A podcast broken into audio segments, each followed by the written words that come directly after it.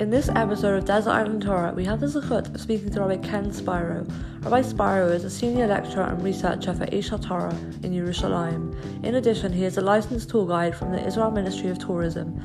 He graduated from Vassar College with a BA in Russian language and literature and did graduate studies at the Pushkin Institute in Moscow. He has an MA in history from the Vermont College of Norwich University and rabbinic ordination from Yeshivat Aish HaTorah in Yerushalayim. He has appeared on numerous radio and television programs such as BBC Radio and TV, the National Geographic, Discovery, the History Channel, Channel 4 England, and the Arutz Sheva Israel National Radio. He is the author of World Perfect, The Jewish Impact of Civilization, and Crash Course in Jewish History. You can check out his website at kenspiro.com. Thank you so much, Rabbi Ken Spiro, for joining us today. It's a real zechut to have you with us. Thank you for having me. So it's Desert Island Torah. Three pieces of Torah that you would take to a desert island. What do they mean to you? Why are they so important to you? Really looking forward to finding out your three pieces and learning with you. So if we jump right in, what's your first piece of Torah? So my first piece is the big one. I would say it's it's the Ten Commandments, not the Ten Commandments specifically, but you know, people always ask why are there ten? We know there's six thirteen but the 10 really encapsulate the 613 but the real core that i focus on which is one of the issues that i really am kind of obsessed with for many many years is the notion of god as the source of morality. I mean the essence of, of mount the mount sinai experience where we hear god speak is that we connect to the creator of the universe and he gives us an absolute standard of morality. Uh, and and uh, you know i'm a, I basically i'm a rabbi and a historian. And when I look at uh, human history, and I, the first book I wrote was World Perfect. It was the impact of monotheism and morality. One thing we see is, you know, in the ancient world, there was no idea of an absolute standard of morality. Every society had a, a system of regulations, laws, customs that decided, you know, what you could do and could do, but it wasn't based on an absolute standard. It was based on what was acceptable, what the majority wanted, what you perceived different gods wanted because the entire ancient world was essentially polytheistic.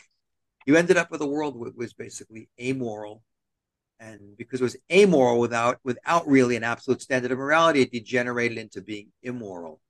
So when you look at the ancient world, you see that basic concepts, concepts that are so fundamental to what we call Western democracy, are really absent. Value of life, the notion of peace is an ideal state, equal justice, education, proactive social responsibility. These ideas don't exist. Doesn't mean that the people in the ancient world were all horrible and evil. Most people were just trying to make it through the day and survive.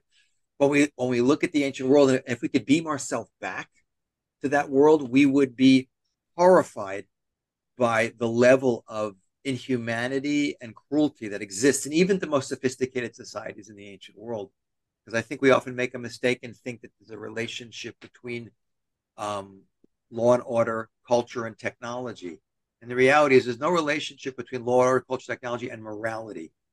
We see in the ancient world and even in the modern world that some of the most law and order societies, politically developed, culturally developed, technologically advanced societies have been some of the most cruel, brutal. We see it with the Roman Empire thousands of years ago, and we see it with Germany, you know, with the rise of Nazism. And so the the idea that probably lights me up more than any other idea is um, I think Dostoevsky, the great Russian writer, said it beautifully where there is no God, everything is permissible. Or the British author G.K. Chesterton had a great line. He said, When people stop believing in God, they don't believe in nothing, they believe in anything. And moral relativism has, you know, in, certainly in the ancient world, and even in the modern world today, has proved to be a remarkably destructive phenomenon. So Judaism comes into the world, it introduces, you know, the most transformative idea, both in terms of spirituality and morality. That's what Mount Sinai is all about. That there is one God, that he didn't just create the world and go on vacation. The whole Mount Sinai experience of the Ten Commandments is that God creates a world and he cares about his creation and he interacts with his creation. The history is a control process leading to a destination, and that he gives his creation a system of laws and values that expects uh, humanity to live by. They're absolute. There's not a question of whether we like this or not, whether it's popular, whether we can do it cheaper what is right is right and what is wrong is wrong in an absolute sense. Good and evil are absolutes that are not open to, you know, human interpretation, evaluation. And there's no question in my mind as a historian, and if you have the broad sweep of history in front of you, it's pretty clear that that idea of, you know, those 10 commandments has been no question in my mind the most transformative idea in all of human history. It's the basis really of, of Western liberal democracy, although the word comes from the Greeks, the fundamental utopian values of Western civilization that I already mentioned, value of life, peace, you know, equal justice, education, social responsibility, basically do not exist in the world as universal truths or rights or obligations until Judaism and the offshoots that come from Judaism, Judeo-Christian ethics and, and democracy, which largely absorb those into its fundamental worldview, uh, bring those into the world. And, and that, for me, is the number one idea. That is the foundation of civilization, the foundation of stability, and the most significant, I would say, uh, both spiritual and moral transformation in human history is that Mount Sinai experience and how it reverberates through history until today. Absolutely. In terms of the structure of the Ten Commandments, what do you think the importance of that is? well, you can do entire classes on them, but it's actually you're, you're kind of leading into another point I want to talk about is another fundamental. So maybe I'll save that. But there are literally whole books written on how those 10 encapsulate everything. But within the answer I really want to give is really like, one of the three points that I want to give over. So I, I think I'll save that answering that question until we get to another three. Should we go, should we go into your second piece of Torah? Uh, sure, sure. So the the uh, second one that that I really like is in the book of Exodus. It's chapter 19, verses 4 through 6, and it's before Mount Sinai. it's actually two different quotes, but the first one is one is a famous statement of a rabbi, but in terms of biblical quotes, before we stand at Mount Sinai, God basically makes a speech to the Jewish people, and he says, "You," he says, "You see how I brought you out of Egypt and carried you on eagle's wings." And then he says, you know, he basically says, now if you'll just agree to have relationship with me and keep your your side of the bargain, he said, you know, he, he says, he says, the whole world is mine, and you will be for me. And this is the quote. This is the line I so love from the Bible: "Mamlechet Kohanim v'goy kadosh." She'll be a nation of priests and a holy people. So that, that's a really interesting concept. Nation of priests and a holy. First of all, we Jews are not just a religion; we're actually a, we're a national identity. But within the Jewish people, if, if you're familiar with Judaism, you know that there's, you know, the Jewish people are made up of the children of Jacob who break into tribes, but there's a subgroup of the tribe of Levi, the Levites, who are the Kohanim. And they're descendants of Aaron, Moses' brother, and his children. They had unique responsibilities in, in biblical Israel in terms of uh, ministering to God, so to speak, in the temple, in charge of the, the priestly services that were done in the temple. But they had also unique level of stringencies of things they weren't allowed to do, who they could marry, having to remain in a state of ritual purity. They were within the unique Jewish nation, uh, like sort of a higher level of spirituality, of kedusha, of holiness. But here in this quote, God's saying to us that you in totality will be to me a nation of priests and a holy people. And I think this is one of the ideas that is most lost on the Jewish people. What is our goal? What is our responsibility? Um, you know, I love asking students when I'm teaching in groups, audiences, not just students, you know, audiences of regular people, you know, what is the purpose of being Jewish? It's when I ask better educated Jews or Orthodox Jews who are better educated and tend to be more familiar with these texts, they always tell me the purpose of being Jewish is to serve God or to learn the Torah and do the commandments, do the mitzvot. And I always respond that, first of all, serving God is a figure of speech. He's infinite. You can't do anything for infinity. God needs nothing from us. He doesn't need us to pray to Him, to keep kosher for Him or Shabbat for Him. Um, and Torah and mitzvot are absolutely essential to Jewish continuity and to directing our individual and collective drive in the right direction, accomplishing our mission. But it's a means to an ends. The real purpose of being Jewish is exactly what's said in that quote. You'll be Mamlechet Kohanim Vagoy Kadosh, Kiddush Hashem, which I think is the most important principle in Judaism which is the idea that our jobs from Abraham onwards for 3,700 years, as I said previously in the first point, is to be the people who reintroduce humanity to God, unlike the standard anthropological historical understanding of humanity's relationship with monotheism, which had evolved out of polytheism. Judaism says the opposite. Judaism says that no, Adam and Eve, you know, the original progenitors of, of, of humanity of today had a close relationship with God, and that relationship fell apart, it was lost to humanity. Humanity goes into a spiritual decline and a moral decline because the two, as I mentioned previously, are totally connected. You know, before the flood, the world descends into violence and lawlessness in the Bible. So along comes Abraham, who is able to rediscover and reconnect to that. And so the idea of chosen people is Abraham says to God, you know, I choose you, God. I choose to, to dedicate my life and the life of my descendants to one mission, to teaching the world about uh, the reality of you and the values that come from relationship with you. And God says back to Abraham, You're choosing me, Abraham, and I choose you and your descendants, us, the Jewish people. What are we chosen for? It's not privilege. It may be a privilege to be Jewish, but we're not chosen for privilege. We're chosen for responsibility. What's the responsibility then?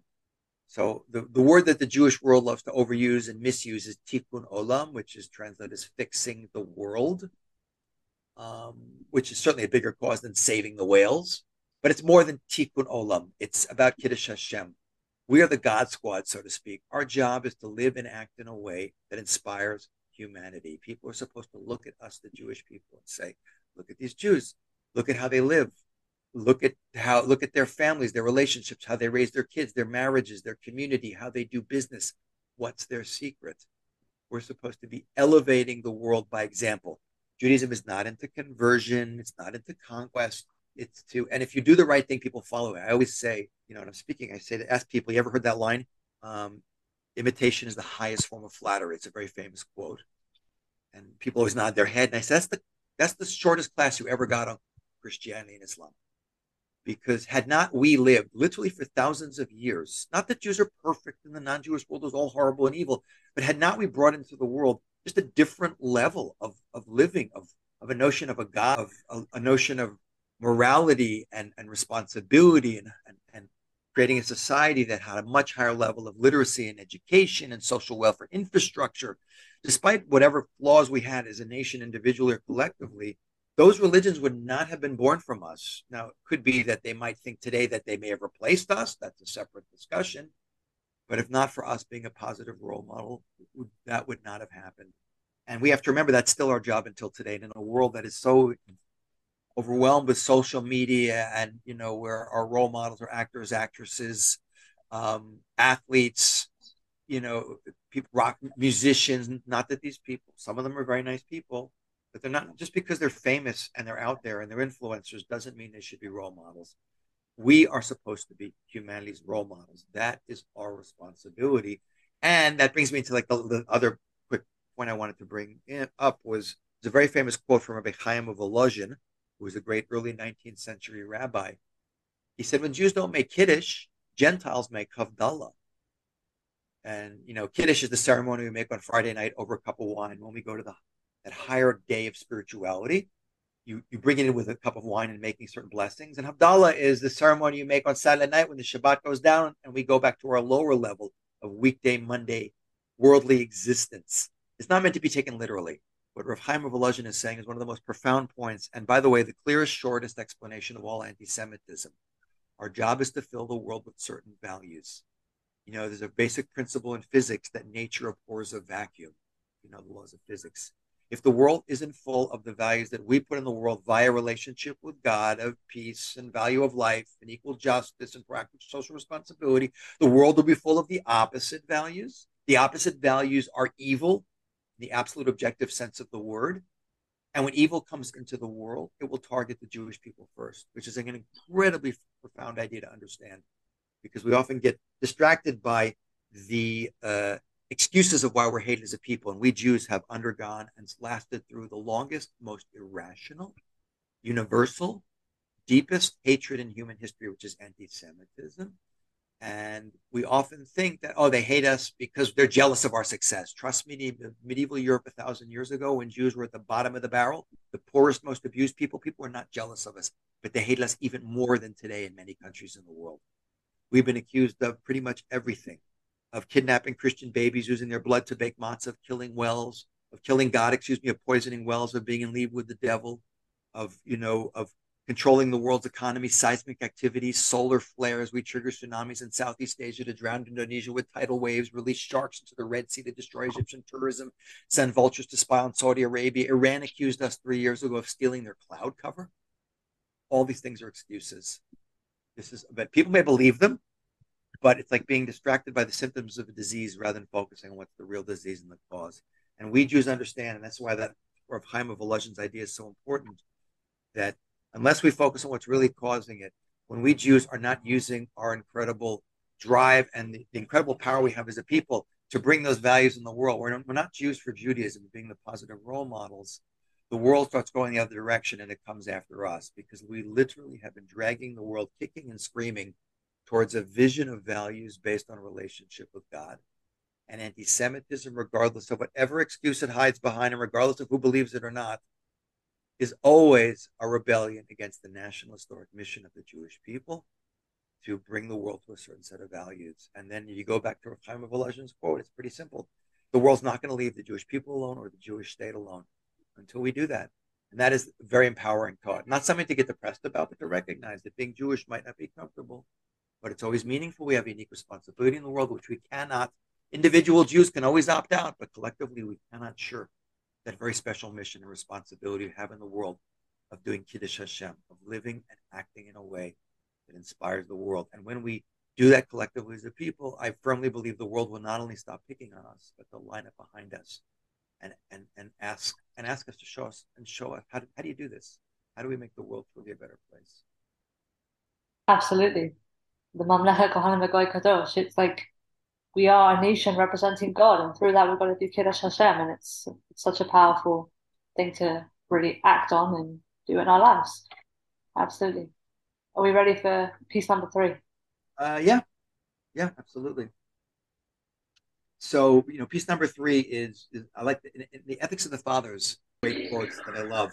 One is you know Hillel says it, that the you know on, on three things the world stands on Torah, Avoda, and Gemilas Hasadim. There's it's a very famous statement that uh, actually I, I, I, think excuse me I'm getting my two. Got to make sure I got my two quotes. One is one is Shimon Hatzadik, one is Hillel, and I might be getting the two mixed up. So that I don't I don't have the text in front of me, so I'm not sure exactly which one says which. But that quote is super important because it says on three things the world stands on Torah, Avoda, and Gemilas Hasadim. And you know, if you think about the smallest number of legs, you know, a human being can stand on two because we have balance. But the smallest number of legs that uh, that a chair can stand on is is basically three legs. And Judaism is saying that that's what a person has to have.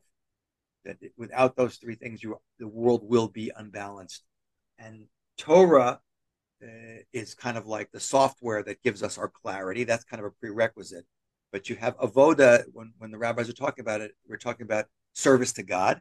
Gemilas Hasadim is service to our fellow human being. And and that really brings me to the point that I think I obsess on more than anything else today in the world because the world in general is so out of balance between two very different views, universalistic and particularistic. You know, the particularist view of the political right in the world today and the universalistic world of the political left of big government top down versus personal responsibility. And and what judaism what, what's being said in this quote is the importance of being first educated because you can't represent the jewish people till you know what the jewish people represents but you have to be balanced. You absolutely have to be balanced which is the other famous quote from Pirkei Avot of, of uh, which also beautifully fits into this the quote of im ein anili mili. If, if i'm not for myself who will be for me Kishani la'atzmi mani, and if I'm only for myself, what am I? And if not now, when? Again, it's talking about our relationship with the outside world versus relationship with myself. You know, the, the, the world is incredibly unbalanced today. Politically, it's going between two very two big extremes. Um, morally, it's very extreme between the very conservative right and the very liberal left, being open to everything and again, our, the Jewish people's job, and the Jewish people, I thought, also believe are in many ways very unbalanced. The the Orthodox Jewish world has tended to focus more and more on the avoda, our relationship with God, and being inwardly focused on their, that specific community and preserving itself, while often losing sight of the bigger role of Judaism and that the stringencies, anyone who lives in the Orthodox Jewish world sees that much of the Orthodox Jewish world stringencies have to do with standards of strictness that I can keep my relationship with God, how kosher I can be, how modestly I can dress, what I won't watch, what I won't eat, what I won't wear. And there's nothing wrong with taking on stringencies if it feels it helps you grow spiritually. The problem with that is if you lose sight of the bigger picture, if your stringencies ne- negatively affect your fellow Jews and your fellow human beings, it ends up being a very destructive negative point. On the other side, you get the non Orthodox Jewish world tends to be very outwardly focused on this idea of responsibility for the world. On, we have, I have to take care of all the problems in the world. I always call it Jews for every ism but Judaism, which is why if you look at pretty much any cause to make the world a better place or any political ideology in the last 150 years, if it isn't founded by Jews, it's run by Jews. Whether we're talking about communism, socialism, feminism, black civil rights, anti-apartheid, Doctors Without Borders, Human Rights Watch, you know, Amnesty International, you name it. If Jews don't found it, they run it. So there, it's the hyper focus on. I got to only focus on that side of of like the social justice side, which brings you back to what you asked me at the beginning. If I could divide up the Ten Commandments, you see the Ten Commandments are pretty much evenly divided between commandments between us and God, keeping Shabbat, things like that, and not worshiping idols and not taking God's name in vain. And then there's things about not murdering, not committing adultery, not, you know, coveting, honoring your parents.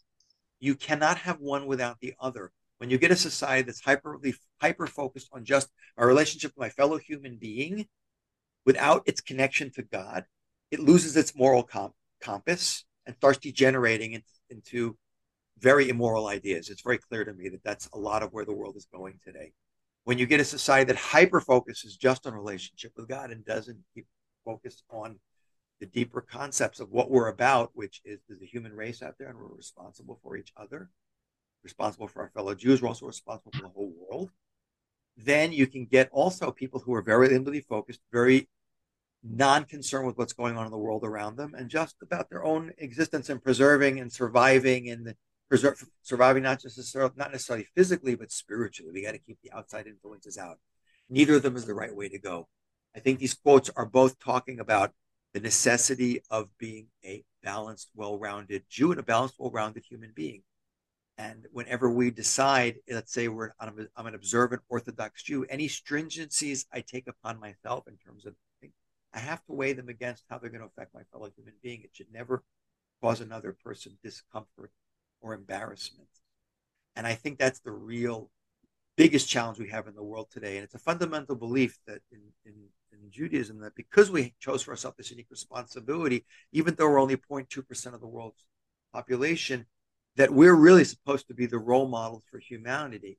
And if we do not have our act together as a people, the world's not going to have its act together. So it's not that the Jewish world is unbalanced because the world at large is vacillating back and forth between extremes in terms of morality and politics, conservatism to extreme liberalism and openness to, but it's rather because we, the Jewish people, have not been able to, for various reasons, that's a whole other discussion, create a Jewish people that is strongly connected to our Judaism and focused on building a relationship with God as our spiritual power supply, but also consciously aware of our unique obligation and keeping the big picture of our national historic mission that begins with Abraham in mind. And if we could just do that individually and collectively and create a bunch of Jews who had that consciousness, then I think the rest of the Jewish world would, would latch onto that. I think people are very interested in seeing how to do that. And I think the world, again, would, would, would very easily quickly fall into line because the world is so desperate to know how to get a world that is balanced and not so crazy and so intolerant of each other and so and so ripping itself apart, which is which is such a painful thing to see. So that's the big challenge. That's the beauty of being Jewish, and it's not an easy job. I always say, I always say, being Jewish might not be comfortable, but it's always meaningful.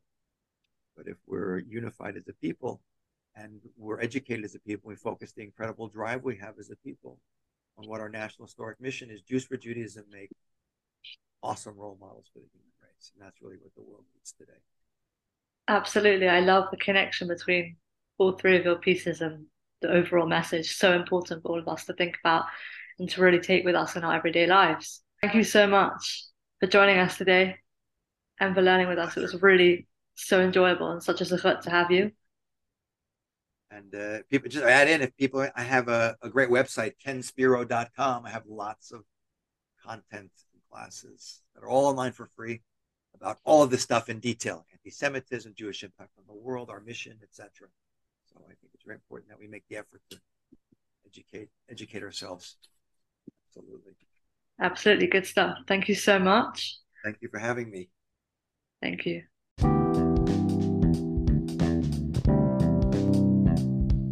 Thank you for listening to Desert Island Torah.